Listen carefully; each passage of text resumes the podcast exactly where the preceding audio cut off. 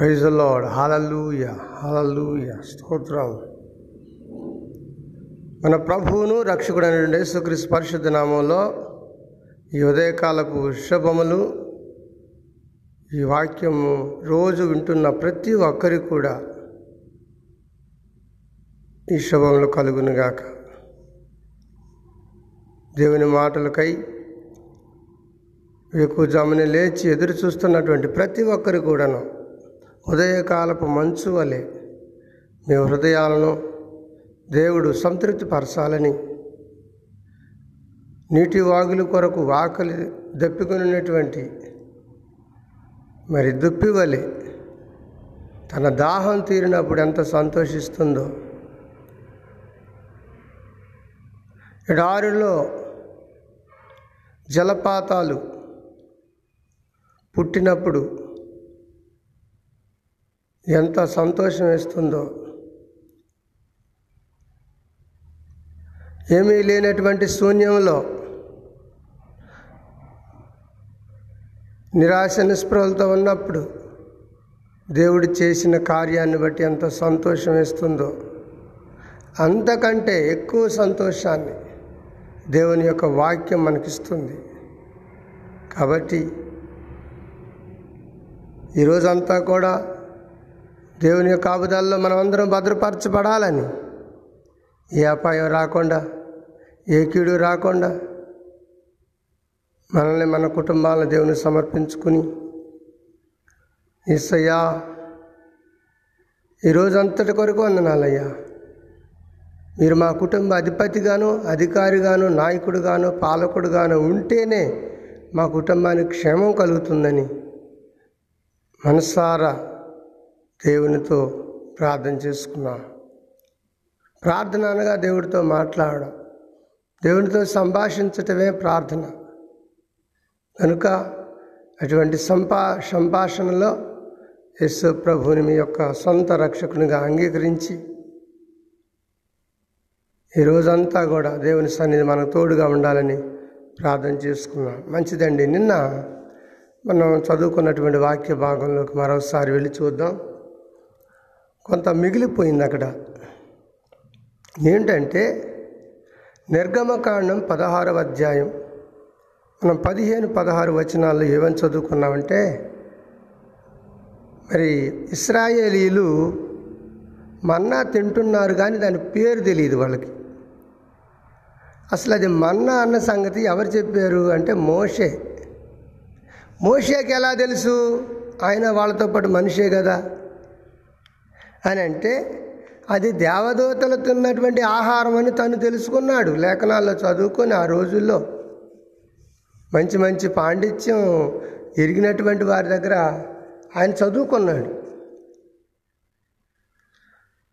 మన్నా అనేది ఎలా ఉంటుంది, మన్నా తిన్నటువంటి ప్రజలు మరి ఎవరు వాళ్ళు అని మనం చదువుకున్నాం.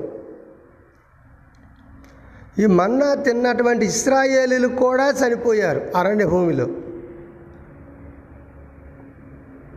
కానీ ఈ మన్నా ఏమన్నా, దేవుని వాక్యమైనటువంటి మన్నా తిన్నటువంటి ప్రజలు చనిపోయినను బ్రతుకుతారు అని ఒక చోట ఉంది.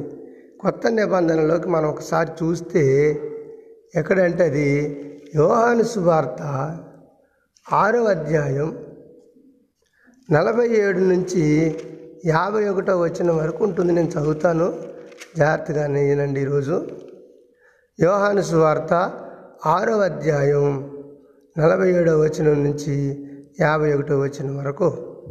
విశ్వసించువాడే నిత్య జీవము గలవాడు, జీవాహారము నేనే, మీ పితరులు అరణ్యములో మన్నాను తినను చనిపోయిరి, దీనిని తినువాడు చావకుండునట్లు పరలోకము నుండి దిగివచ్చిన ఆహారం ఇది, పరలోకము నుండి దిగివచ్చిన జీవాహారమును నేనే, ఎవడైనను నా ఆహారము, ఈ ఆహారము భుజించితే వాడెల్లప్పుడూ జీవించును, మరియు నేనిచ్చు ఆహారము లోకమునకు జీవము కొరకైన నా శరీరమే అని మీతో నిశ్చయముగా చెప్పుచున్నాను అని. చూడండి, చాలా జాగ్రత్తగా మనం ఈ రోజున దీన్ని గమనిద్దాం. ఏమిటంటే అక్కడ యేసు ప్రభు అసలు ఇక్కడ కనిపించడు. మనకి మన్నాలో కనిపించలే యేసు ప్రభు. మన్నా అంటే ఒక తెల్లటి కొత్తిమీర గింజ ఆకారంలో ఉంటుంది, తెల్లగా ఉంటుంది రంగుకి, మరి తర్వాత రుచికి బహురుచిగా ఉంటుంది, సైజుకు చాలా స్వల్పంగా ఉంటుంది, తర్వాత ఎండపడితే తొందరగా కరిగిపోతుంది, ఇరిగిపోతుంది. అది మరి ఆ రోజుల్లో వాళ్ళు అది ఎక్కడ దొరుకుతుందంటే పాళెం, ఊరి వెలుపల పాళెంలో పొద్దుటే కురుస్తుంది, అది మంచులాగా పడుతుంది. మరి మంచులో కాదు, మంచులోగా పడుతుంది అన్నాం, కానీ మంచులో ఎలా దొరుకుతుంది? మంచు పొగలాగా మంచు పడితే మనకు దొరకదు. కానీ అది అలా కాదు, మంచులాగా ఉంటుంది, సన్నగా కణములుగా ఉంటాయి, అది కింద నేల మీద పడిపోద్ది. ఒకప్పుడు మనం వర్షం పడితే వర్షానికి ముందు వడగళ్ళ పడి, ఏటి వడగళ్ళు అని చెప్పాను అనుకుంటే వడగళ్ళ వర్షం అనేవాళ్ళు, వడగళ్ళ వాన. ఈ వడగళ్ళు ఏంటంటే మంచులాగా, అంటే నీరు గడ్డ కట్టి మంచులాగా తయారైపోయి, గడ్డలుగా తయారైపోయి, అది పైకి పోయిన తర్వాత ఆవిరంతా అక్కడ గడ్డ కట్టుకొని, మళ్ళీ తర్వాత అది ఎండకి వేడెక్కి లేదా ఆవిరైపోయి కింద పడిపోతుంది వర్షంలాగా. ఇది మనకి ఈ సైన్స్ చెబుతుంది ఈ మాటలు. కింద ఎక్కడ సముద్రంలో నీరంతా కూడా ఆవిరయ్యి పైకి వెళ్ళిపోయి, ఇది అక్కడ ఆకాశంలోకి ఎంతో దూరం వెళ్ళిపోయి, అక్కడ ఈ నీరు వేడెక్కి మరలా భూమి మీద పడిపోద్దని చెప్తున్నారు. ఇలాగనే ఈ మంచు, ఇది సముద్రం నుంచి వెళ్ళినటువంటి మంచు కాదు, ఇది ఆకాశం నుండి దేవుడు పంపించినటువంటి ఆకారానికి మంచు, అంతే తప్ప మంచు కాదు. కణములుగా ఉంటాయి, అంటే వడగళ్ళ టైపులో. అది భూమి మీద పడ్డప్పుడు వీళ్ళు ఏరుకునేవాళ్ళు, మళ్ళీ తొందర కరిగిపోద్ది, తొందరకాడ వెళ్ళాలి. దాన్ని ఏరుకొని వచ్చి వీళ్ళు చక్కగా తినేవాళ్ళట. వాళ్ళకి అదే ఆహారం, అక్కడ ఇంకా వేరే ఆహారం లేదు అరణ్యంలో. ఎన్ని సంవత్సరాలు? 40 సంవత్సరాలు అదే ఆహారం తినకుండా బతికారు. ఉదయం పూట మంచులాగా పడుతున్నటువంటి మన్నా తిన్నారు, సాయంత్రం పూట పూరేళ్ళు, దేవుని ఆజ్ఞ ప్రకారం పూరేళ్ళు ఈ యొక్క మరి అరణ్యంలోకి వచ్చి కొన్ని 1,00,000 మంది తినేవాళ్ళు. అవి ఎన్ని లక్షలు ఇచ్చి ఉండయో ఒకసారి ఆలోచించండి. పూరేళ్ళు రోజు రావాలంటే 8 లక్షల పూరేళ్ళు ఇచ్చి ఉండాలా? వీళ్ళు తిన్నోళ్ళు కనీసం ఎంత లేదని 30 లక్షలు ఉండుంటారు. 6 లక్షల మంది కాలి బలమని ఉంది, అంటే నడిచొచ్చిన వాళ్ళు. ఎక్కడి నుంచి? ఐగుప్తు దేశం నుంచి కానా అరణ్యానికి నడిచొచ్చిన వాళ్ళు 6 లక్షల మంది అని ఉంది. కానీ పిల్లలు ఉన్నారు, ముసలోళ్ళు ఉన్నారు. మరి వాళ్ళ సంగతి ఏంటి? వాళ్ళు లెక్కలోకి రాలేదు, వాళ్ళు నడవరు కాబట్టి వాళ్ళని ఎత్తుకొని రావాలి కనుక గాడిదల మీద ఎక్కించుకొని రావాలి కనుక అది లెక్కలోకి రాలేదు. ఎంతమంది ప్రజలు ప్రతిరోజు 6 లక్షలు అనుకో, 6 లక్షల మంది ప్రతిరోజు ఒకటి తింటారా? పూరేడు ఎన్ని తిన్నారు? ఇలాగ దేవుడు వాళ్ళని పోషించాడు. ఎన్ని సంవత్సరాలు? 40 సంవత్సరాలు అరణ్య భూమిలో పోషించాడు. 40 సంవత్సరాలు పోషించినటువంటి దేవుడు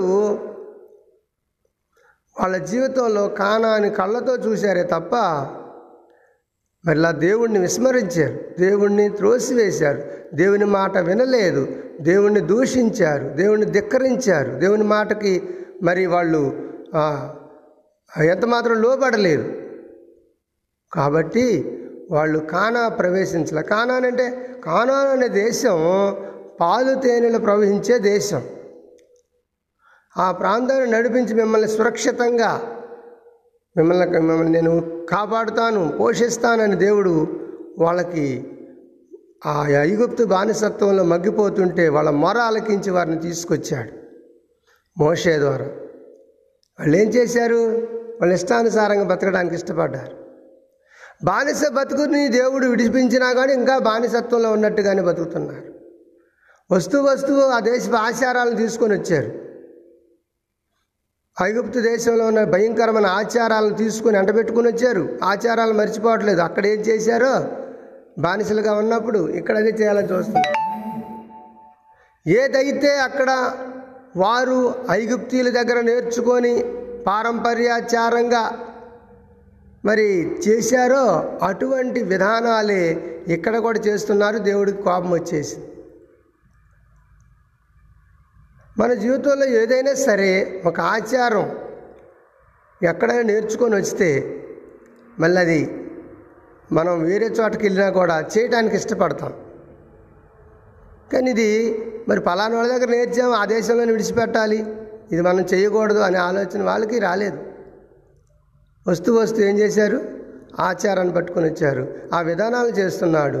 దేవుడు అనుకున్నాడు, బాధపడ్డాడు ఒకసారిగా, అయ్యో నేను అంత దూరం నుంచి ఆ బానిసత్వ బ్రతుకు నుంచి విడిపించి రక్షించి వీళ్ళని తీసుకొస్తే వీళ్ళు మాత్రం మనుషులే వచ్చారు, కానీ వాళ్ళ మనసులు అక్కడే పెనవేసుకొని పోయింది. నేను మనుషులను నడిపించగలిగాను కానీ వారి ఆచారాలను విడిచిపెట్టుకొని రాలేక వాళ్ళని చేయలేకపోయాను. అంటే వాళ్ళ ఆచారాలను విడిచిపెట్టడానికి వాళ్ళని నేను సిద్ధపరచలేకపోయాను. దేవుడే బాధపడ్డాడు. అందుకే మన వాళ్ళు చాలామంది అంటారు, అయ్యగారు మనం ఏం చేస్తామండి, మారమని చెప్తాము, మారాల్సిన బాధ్యత వాళ్ళది, వాళ్ళు మారినప్పుడు మనం ఏం చేస్తామని చెప్పి చాలామంది అంటుంటారు. నిజమే. తాగమని ఎవరు నేర్పారండి వీళ్ళకి?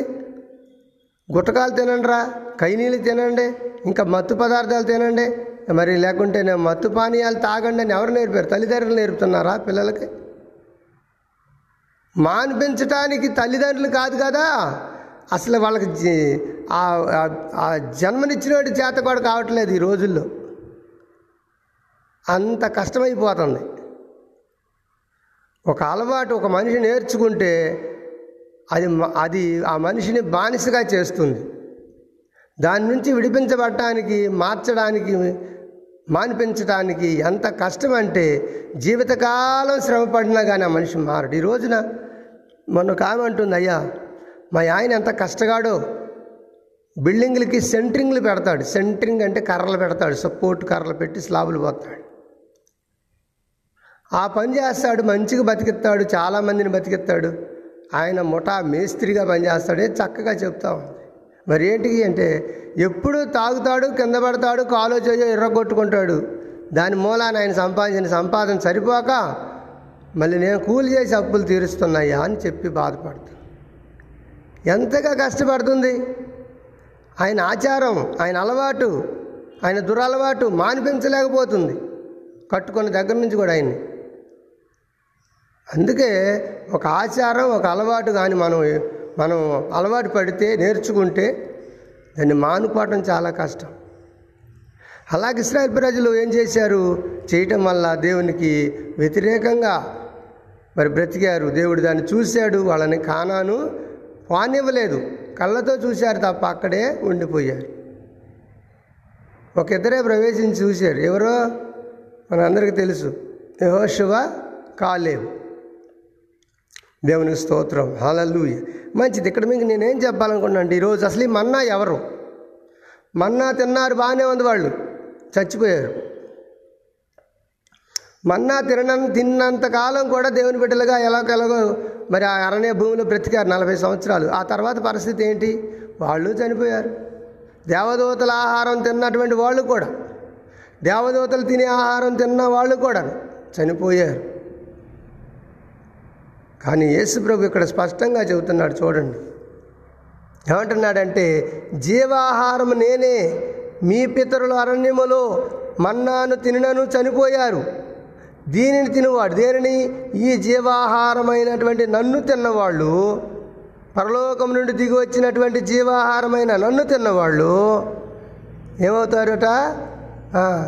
ఎప్పుడూ చనిపోరు, ఎల్లప్పుడూ జీవిస్తూనే ఉంటారు. పరలోకము నుంచి మీ కొరకై దిగి వచ్చిన జీవాహారాన్ని నేనంటున్నాడు దేవుడు. దేవునికి స్తోత్రం కలుగునుగాక. నేను మీ ఆహారం అని అంటే, ఎర్రిబాబులు రా పాస్టర్ గారు అంటారు, నిన్ను తింటమేంటయా అంటారు. యేసు ప్రభు స్పష్టంగా ఇక్కడ చెబుతున్నాడు, నా శరీరాన్ని మీరు పూజించండి, నేను మీకు అందరికీ జీవాహారాన్ని, ఈ లోకానికి పరలోకం నుండి దిగివచ్చిన జీవాహారాన్ని నన్ను తినండి. మర్మంతో కూడిన మాటలు, ఎవరికి అర్థం కావి. ఎలాగూ ఆయన తినడం ఎలాగూ. అందుకే ఆయన ఎవరో మనకు కనిపిస్తుంది. ఇక్కడ యోహాను సువార్త 1వ అధ్యాయం 1వ వచనంలో ఉంటుంది.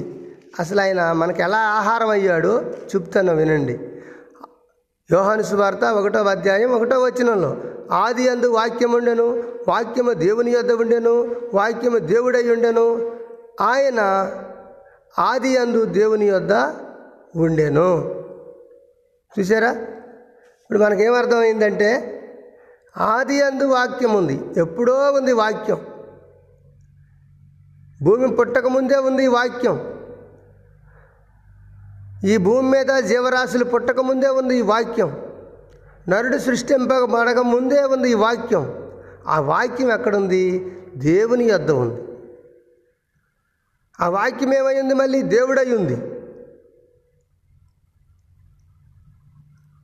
ఆ దేవుడై ఉన్నటువంటి ఆ యొక్క దేవుడు ఎక్కడున్నాడు? మరి ఆది అందే దేవుని యొద్ద ఉన్నాడు. దేవునికి స్తోత్రం. ఇప్పుడు వాక్యం ఎవరంటే దేవుడు, దేవుడు ఎవరు? వాక్యం. ఈ వాక్యమైన దేవుడు ఎక్కడున్నాడు? పరలోకంలో ఉన్నాడు. ఆయన భూమి మీదకి ఎలా వచ్చాడో చెప్తున్నా, వినండి. ఎక్కడిది?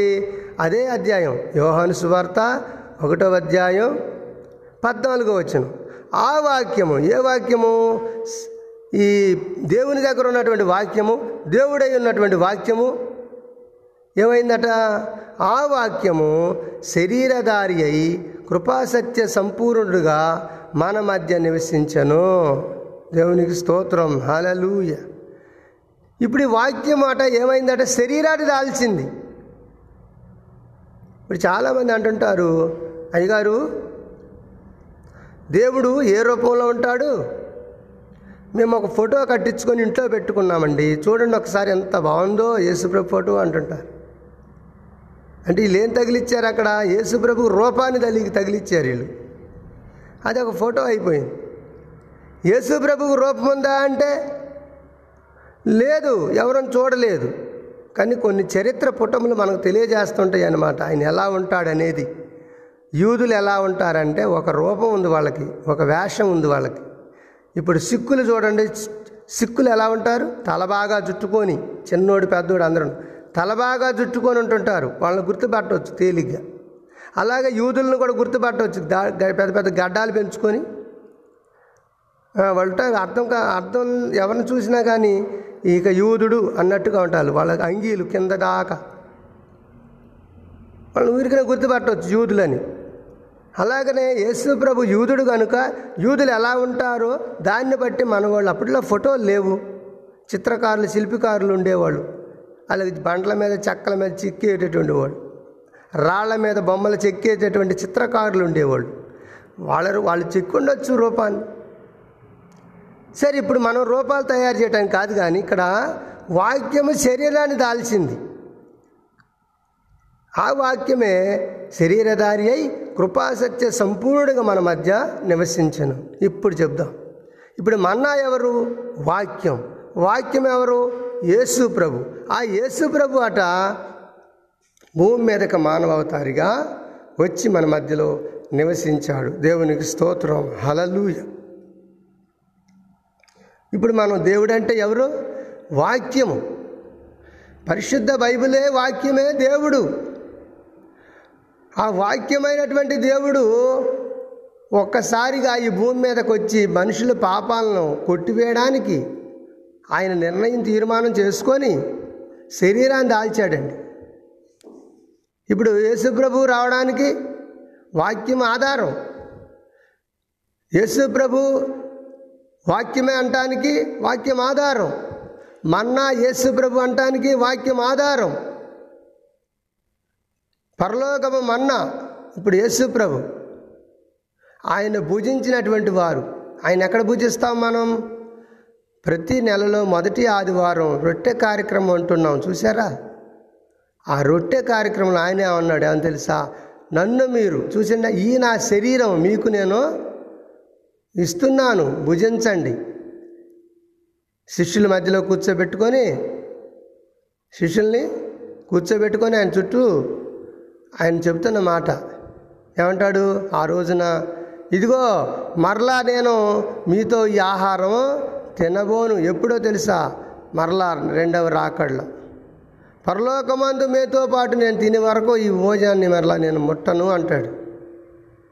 ఆయన అంటున్నమాట, ఈ నా శరీరాన్ని తిని ఈ నా రక్తాన్ని స్వీకరించు లేదా తాగువాడు, నేను మరలా వచ్చే వరకు దీన్ని మీరు ఇలా చేయండి, నా మరణాన్ని గురించి ప్రకటించండి అంటాడు యేసుప్రభు. నా శరీరాన్ని తినమంటున్నాడు. ప్రజలకు ఆశ్చర్యం వేస్తుంది, కోపం వచ్చేస్తుంది. ఈయనెవర్రా బాబు, ఈయన శరీరం తినమంటాడు ఏంటని. యేసు ప్రభుని తినాలంటే వాక్యము భుజించాలి, వాక్యము చదవాలి, వాక్యం వినాలి, వాక్య ప్రకారం జీవించాలి, వాక్యంతో పాటు నడవాలి, వాక్యపు వెలుగులో నడవాలి. వాక్యం మనకు కూడా ఉంటే దేవుడు మనతో ఉన్నట్టే. వాక్యం మన ఇంట్లో ఉంటే దేవుడు మన ఇంట్లో ఉన్నట్టే.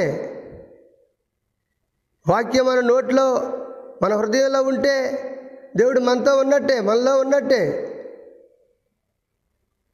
అంతేగాని దేవుడు నువ్వు పెద్ద ఇది విగ్రహంలాగా తయారు చేసి మోసుకొని పోనవసరం, ఇంట్లో పెట్టుకోని అవసరం, బొమ్మ తయారు చేసి పెట్టకూడదు. బైబిల్ని తీసుకెళ్ళి పెట్టుకోవాలా ఇంట్లో. అది ఏ ఇల్లు అయినా కానీ, చిన్న ఇల్లే కానీ, పెద్ద ఇల్లే కానీ, గుడిసే కానీ, పూరు గుడిసే కానీ, ఎక్కడున్నా సరే యేసు ప్రభువుని మన ఇంట్లో పెట్టుకోవాలంటే, మన హృదయంలో పెట్టుకోవాలంటే వాక్యమే. ఇప్పుడు మనకు అర్థమైంది ఏమని? ఆనాడు అరణ్య మార్గంలో, అరణ్య భూమిలో ఇశ్రాయేలు ప్రజలు తిన్నటువంటి మన్నా, వాళ్ళు చనిపోయారు. కానీ ఈ మన్నా, పరలోకపు మన్నా, మన కోసం దిగొచ్చిన మన్నా, శరీరాన్ని దాల్చిన మన్నా, ఈ మన్నా అనేటువంటి ఆహారం యేసు ప్రభు అన్న విషయాన్ని మనం గుర్తించాలి. పరలోకపు మన్నా, జీవాహారమైన మన్నా, వాక్యమై ఉన్న మన్నా, శరీరాన్ని దాల్చిన మన్నా. మన్నా అంటే తినేటటువంటి ఆహారం. ఆనాడు ఎవరు తిన్నారు? ఇశ్రాయేల్ తిన్నారు, చనిపోయారు. ఇప్పుడు ఈ మన్నా, ఏమన్నా? వాక్యమనే మన్నా తిన్నటువంటి వారు చనిపోరు, చనిపోయినను బ్రతుకుతారు. నిత్య జీవంలో పునరుద్ధాన దినాన వాళ్ళందరూ కూడా సజీవులుగా ఉండి పరలోక రాజ్యంలోకి ఉంటారు. దేవునికి మహిమ కలుగును గాక. కనుక ప్రియ దేవుని బిడ్డలారా, మనం అందరం కూడాను ప్రార్థన చేసుకుందాం.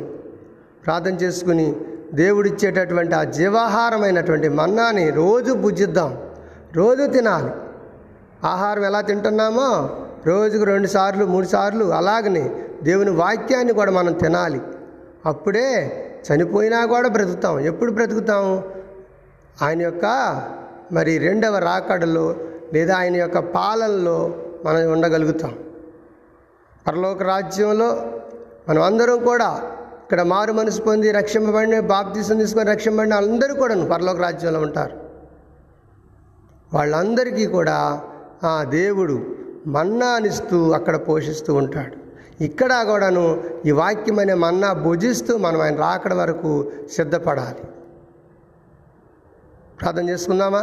రండి. దేవుడి మాటల చేత మనల్ని అందరినీ బలపరచునుగా. పరిశుద్ధుడా, ప్రేమ కలిగిన తండ్రి, మీకు వందనాలు, స్తోత్రాలు. అయినా చక్కటి మాటలు మీరు మాకు నిర్గమకాండంలో నుంచి తీసి యోహాను సువార్త నిర్గమకాండం 16వ అధ్యాయంలో చూపించిన మన్నా, ఆ మన్నా ఎలా మారిందంటే యోహాను సువార్త 6వ అధ్యాయం 47 నుంచి 51వ వచనం వరకు చదువుకున్నప్పుడు మాకు కనిపిస్తుంది. యోహాను సువార్త 1:1 కూడా కనిపించింది ఏమని? వాక్యమై ఉన్నది ఈ మన్నా అని. యోహాను సువార్త 1:14 కూడా చెప్పబడింది ఏమనంటే ఈ మన్నా ఈ శరీరాన్ని, ఈ యొక్క వాక్యం అనే మన్నా శరీరాన్ని దాల్చిందని. ప్రభువా, మీ స్తోత్రాలయ్యా. కనుక మేమందరం కూడా వాక్యమే దేవుడు, దేవుడైన వాక్యం, ఆ వాక్యమైన దేవుడిని మేము నమ్ముకొని పరలోక రాజ్యం చేర్చేటటువంటి ఈ వాక్యమైన దేవుడిని నమ్ముకొని బ్రతకడానికి సహాయం చేయమని ప్రార్థన చేస్తున్నాం. ఆ చుట్టుపక్కల ఉన్న పల్లె ప్రాంతాల కొరకు ప్రార్థన చేస్తున్నాం. మా దేవా నైనా, మా యొక్క గాంధీనగర్ తండాలో ఉన్న ప్రజల కొరకు, తల్లాడ మండలంలో ఉన్న కుటుంబనైనా గ్రామాలన్నిటి కొరకు, గ్రామ సర్పంచుల కొరకు, వార్డు మెంబర్ల కొరకు, ఇంకా మా తండ్రి ఈ నీళ్లు విడిచిపెట్టేటటువంటి నైనా గ్రామ సిబ్బంది కొరకు, వాలంటీర్ల కొరకు దేవామి స్తోత్రం మేము ప్రార్థన చేస్తున్నాము. అంజనాపురం, తెలగవారు, మెట్టపల్లి, గూడూరు, వెంకటగిరి నైనా వెంకటగిరి వెంకటరాముడి తండ నైనామి స్తోత్రాలు. అదేవిధంగా నైనంక కలకూడెం కానీ, ఊటుకూరు కానీ, దిందరాలపాడు, నమలకొండ జిల్లా కానీ, గంపలగూడి, వెనగడప, సొబ్బాల, లింగాల, గొల్లపూడి ఈ ప్రాంతాలన్నిటి కోసం ప్రార్థన చేస్తున్నాం. అదేవిధంగా నాయన అయావైనా గొల్లమందలు కానీ, ఖమ్మంపాడు కానీ, దీపుల నగర్ తండా కానీ, రేపూడు కానీ, జానలగడ్డ కానీ తండ్రి మీ స్తోత్రాలు. ఏసయ్యా మీ కొందనాలు. ఇంకా మా ప్రభు ఆమె స్తోత్రాలు. అయ్యా మల్యాలు కానీ, వల్లం పట్ల కానీ దేవామి స్తోత్రాలు. ఈ ప్రజలందరి కోసం మేము ప్రార్థన చేస్తున్నాం. ఇంకా నైనా అయా మా తండ్రి అయ్యా మా ప్రభు చేమలపాడు కానీ, కొతప కానీ, రెడ్డిగూడెం కానీ, మా నాయన ఎల్లడం కానీ, ఆగిరిపల్లి కానీ, విజయవాడ కానీ ఈ ప్రాంతాల్లో జీవిస్తున్న సకల ప్రజల కొరకు ప్రార్థన చేస్తున్నాం. వారి యొక్క మనుగడ, వారి జీవితాలు, వారి కుటుంబ జీవితాలు నాయన ఎంతోమంది బాధపడుతూ ఉన్నారు. నాయనామి స్తోత్రాలు తెలియజేస్తున్నాం. నాయన అదేవిధంగా సత్తుపల్లి దగ్గర రామానగరంలో ప్రజలందరి కోసం మేము ప్రార్థన చేస్తున్నాం. అదేవా మీకు స్తోత్రాలైనా. అదేవిధంగా ఎన్టీఆర్ కాలనీలో ప్రజల కొరకు ప్రార్థన చేస్తున్నాను. నైనా మల్లారంలో ఉన్నటువంటి వారి కోసమే నైనా నైనా అదేవిధంగా తాళూరు, వెంకటాపురం కానీ, మా ప్రభువా నైనా పినపాకు కానీ, వైరా కానీ చుట్టుపక్కల ప్రాంతాల్లో ఉన్న ప్రజలు ప్రతిరోజు వాళ్ళు ఫోన్లు చేసి నాయన ప్రార్థనలు చేయించుకుంటున్నారు. వారి కుటుంబ అవసరాల నిమిత్తం, అక్కర్ల నిమిత్తం, బాధల నిమిత్తం, నాయన శోధనల నిమిత్తం, శోధనలు విడిపింపబడి నిమిత్తం ఎస్సయ్యా మేము ప్రార్థిస్తున్నాం. వారికి సహాయపడండి స్వామి, సహాయం చేయండి స్వామి స్తోత్రాలు. ఆయన అంత మాత్రమే కాకుండా ఇక్కడ అన్నారగూడెలో మా ప్రభు ఆమె స్తోత్రాలు. ఆయన ప్రతిరోజు మేము ప్రార్థిస్తున్నాం ఆయన బిడ్డల కోసం. వారు ఎంతో బాధలు పడుతూ ఉన్నారు. వారు ఎన్నో రకాలైన వ్యాధులతో సతమతం అవుతున్నారు. చనిపోవాలా బతకాలా అయ్యగారు మాకు అర్థం కావట్లేదు జబ్బుల వల్ల అని ఏడుతున్నటువంటి ఆయన ఎంతోమంది మా ప్రభు రోగులు ఉన్నారయ్యా, వారిని బాగు చేయండి, స్వస్థతనివ్వండి. చిన్న చిన్న వ్యాపారాలు చేసుకునే వారి కోసం ప్రార్థన చేస్తున్నాం ప్రభు. ఉద్యోగుల కోసం, నిరుద్యోగుల కోసం, పెళ్లి కాని వాళ్ళ కోసం, నైనా పోస్టల్ డిపార్ట్మెంట్లో పనిచేస్తున్న సిబ్బంది కానీ, ఆర్టీసీ సిబ్బంది కానీ, నౌకా సిబ్బంది కానీ, విమాన సిబ్బంది కానీ, నైనా మిలిటరీ సిబ్బంది కానీ, ఇంకా మా తండ్రి మీ స్తోత్రాలు. అయ్యా కలెక్టరేట్లో పనిచేస్తున్న సిబ్బంది కానీ, న్యాయవాదులు కానీ, న్యాయమూర్తులు కానీ ప్రభువా మీ స్తోత్రాలు. అయ్యా పోలీస్ డిపార్ట్మెంట్లో పనిచేస్తున్న సిబ్బంది కానీ నైనా మీ కొందనాలు చెల్లిస్తున్నాం. కలెక్టర్ నైనా మీ స్తోత్రాలు. అందుమాత్రమే కాదు మా దేశ నాయకులు, అధికారులు, పాలకులు అయినా వీరందరి కోసం, రాష్ట్ర మంత్రులు, ముఖ్యమంత్రులు, ప్రధానమంత్రి, రాష్ట్రపతి, గవర్నర్, ఉపరాష్ట్రపతి, నైనా స్పీకర్ ప్రభువామి స్తోత్రాలు. ఇంకా పెద్ద నాయకులందరి కోసం ఈ యొక్క పార్లమెంటు నైనా అసెంబ్లీలో పనిచేస్తున్నటువంటి నైనా కూడుకుంటున్నటువంటి మంత్రులు కానీ, ఎమ్మెల్యేలు కానీ, ఎమ్మెల్సీలు వీళ్ళందరి కోసం మేము ప్రార్థన చేస్తున్నాం. వీరందరూ కూడా నాయకులు కనుక ఎంపీపీలు కానీ, జడ్పీటీసీలు కానీ, ఎంపీపీలు కానీ, ఎంపీటీసీలు కానీ, అయినా తండ్రి మీ స్తోత్ర సర్పంచులు కానీ, వారి కుటుంబాలు అందరి కోసం మేము ప్రార్థన. వీరందరూ కూడా మంచి నాయకత్వం, పార్షాలిటీ లేకుండా, పక్షపాతం లేకుండా, వర్గభేదం లేకుండా, ఇంకా మా ప్రభు పార్టీ భేదం లేకుండా అందరికీ సమాన న్యాయం చేసేటటువంటి వారిగా ఉంచే కృప దయచేయండి దేవా. గుంటివారు, గుడ్డివారు, మగవారు, అంగవైకల్యం కలిగినటువంటి వారు, ఊచకాలు చేతులు కలిగిన వారు నైనా మీ స్తోత్రాలు. నైనా దీర్ఘకాల జబ్బుల చేత బాధపడేవాళ్ళు, ఆస్మాతో, ఉపవాసం, ఆయాసం ప్రభువా మీ స్తోత్రాలు. అయ్యా ఇంకా నైనా అయ్యా కిడ్నీల పేషెంట్లు, ఊపిరితిత్తుల పేషెంట్లు, ఆయన ఎన్నో రకాల వ్యాధుల చేత బాధపడేటువంటి వారి అందరి కోసం అయినా విద్యలో మా ప్రభువా తండ్రి మీ స్తోత్రాలు. ఇప్పుడు ప్రారంభం వస్తున్నటువంటి స్కూల్స్, కాలేజీ, యూనివర్సిటీలు చదువుకోబోతున్న బిడ్డలందరి కోసం మేము ప్రార్థన చేస్తూ ఉన్నాం. అయినా అంతమాత్రం కాకుండా మా ప్రియ ప్రభువా ప్రత్యేకంగా ఈ రోజున ఆయన ఆసుపత్రులల్లా ఎంత మోసం జరుగుతుందో, ఈ అనుమతి లేని ఆసుపత్రులన్నీ కూడా మూయించే ఆలోచన మా ప్రభు త్వరగా ముఖ్యమంత్రి గారికి మీరు ఆలోచన దయచేయమని ప్రార్థన చేస్తున్నాం. అనుమతి లేని కాలేజీలు కానీ, అనుమతి లేని ఆసుపత్రులు కానీ మూయించబడాలి స్వామి. ప్రజల్ని, పిల్లల్ని మోసం చేస్తున్నారు. ఈ రోజున ఉన్నంత వరకు దండుకొని డబ్బులు నైనా పేషెంట్లు చచ్చిపోయేదాకా కూడా వాళ్ళని వదిలిపెట్టట్లేదు. వాళ్ళ మోతాదు ఎంత, వాళ్ళ ఎత్తు ఎంత, వాళ్ళ బరువు ఎంతో తెలుసుకున్న తర్వాత వాళ్ళు చచ్చిపోయాక వాళ్ళ మీద, వాళ్ళ శవాల మీద కూడా డబ్బులు వసూలు చేస్తున్నటువంటి దుర్మార్గులు ఈ రోజున ఆసుపత్రులు యాజమాన్యం ఎక్కువైపోయింది. దయచేసి అటువంటి ఆసుపత్రులు ఉండకూడదు ఏసయ్యా. వాటన్నిటిని కూడా మూయించమని ప్రార్థిస్తున్నాం. ప్రధానమంత్రిని మార్చండి, ఆయన స్వభావం మార్చండి, పద్ధతులు మార్చండి, విధి విధానాలు మార్చండి దేవామి స్తోత్రాలు. ప్రత్యేకంగా తెలుగు రెండు రాష్ట్రాల్లో ఉన్న ప్రజలందరి కోసం, 29 రాష్ట్ర ప్రజలందరి కోసం, భారతదేశం కోసం ఆయన మేము ప్రార్థన చేస్తున్నాం. అన్ని మతాలు, కులాలు, అయినా వర్గాలు, అందరి కోసం, జాతుల కోసం మేము ప్రార్థన చేస్తున్నాం. మీరందరినీ కాపాడండి సయ్యా. ఆయన కనీసం విద్యుత్ సౌకర్యం లేకుండా అయినా ఎంతో దూర ప్రాంతాల్లో జీవిస్తున్నట్టు అరణ్య ప్రాంతాల్లో జీవిస్తున్న కొండ జాతుల వారి కోసం మేము ప్రార్థన చేస్తున్నాం. ప్రభువా, మీ స్తోత్రాలయ్యా, మీ సేవకుల కోసం ప్రార్థన చేస్తున్నాం. ఎంతో కష్టపడి రాత్రనక పగలనక ఎక్కడ ఎవరికి ఆరోగ్యం బాగలేకపోయినా, ఎవరికి ఎటువంటి సమస్య వచ్చినా వెళ్ళిపోయి ప్రార్థన చేసేటటువంటి మంచి సేవకులు ఉన్నారు. వారి కోసం మేము ప్రార్థన చేస్తున్నాం. మా దేవా, మీకు వందనాలయ్యా. దిక్కులేని బిడ్డల కోసం ప్రార్థన చేస్తాం. తల్లిదండ్రులు లేని వారి కోసం ప్రార్థన చేస్తున్నాం. యోగ్యత లేని నాకు ఇచ్చినటువంటి తల్లిదండ్రులు, తోబుట్టువులు అందరి కోసం మేము ప్రార్థన చేస్తున్నాం. అన్నారగూడెం కోసం, అదేవిధంగా నాయన రేపల్లివాడ, తిమ్మరాపాడు, రాజలింగాల, కొత్తలింగాల, చెమలపాడు, ఖమ్మం, హైదరాబాద్, సూర్యాపేట నాయన మీ స్తోత్రాలు. ఇంకా అయా మా తండ్రి, అదేవిధంగా మా ప్రభువా, నాయుడుపేట, బారుగూడెం తండ్రి మీ స్తోత్ర, పంగిడి ఈ ప్రజలు నాయన రోజు రోజుకి ఎంతో బాధపడుతున్నారు. అక్కడ నాయన మీ స్తోత్రాలు. పారుగూడెం దగ్గరలో ఉన్నటువంటి అయా మృగసర్ల దగ్గరలో ఉన్నటువంటి అన్నారగూడెం ప్రజల కోసం కూడా ప్రార్థన చేస్తున్నా. అయినా మీకు వందనాలయ్యా.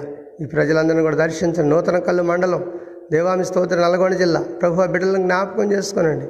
ఆయన వారు ఎంతో నాయన కష్టపడి పనిచేస్తూ ప్రార్థనలు చేయించుకుంటూ వారి ఆరోగ్యాల నిమిత్తం, పిల్లల భద్రత నిమిత్తం, పిల్లల చదువుల నిమిత్తం, ఉద్యోగాల నిమిత్తం, పిల్లల పెళ్ళిళ్ళ విషయం ఎంతోమంది అడుగుతూ ఉన్నారు. వారందరి నిమిత్తం ప్రార్థనిస్తున్నాను. నాకు ఇచ్చిన తల్లిదండ్రులు, తోబుట్టువులు అందరి కోసం ప్రార్థనిస్తున్నాను. నాయన మా గాంధీనగర్ తండాల దుర్గమ్మ నాయన ఒళ్ళంతా చెడిపోయిందని బాధపడుతూ ఉందయ్యా. తినలేని పరిస్థితి అయ్యా, దయచేసి బాగు చేయండి అయ్యా. స్వతనివ్వండి.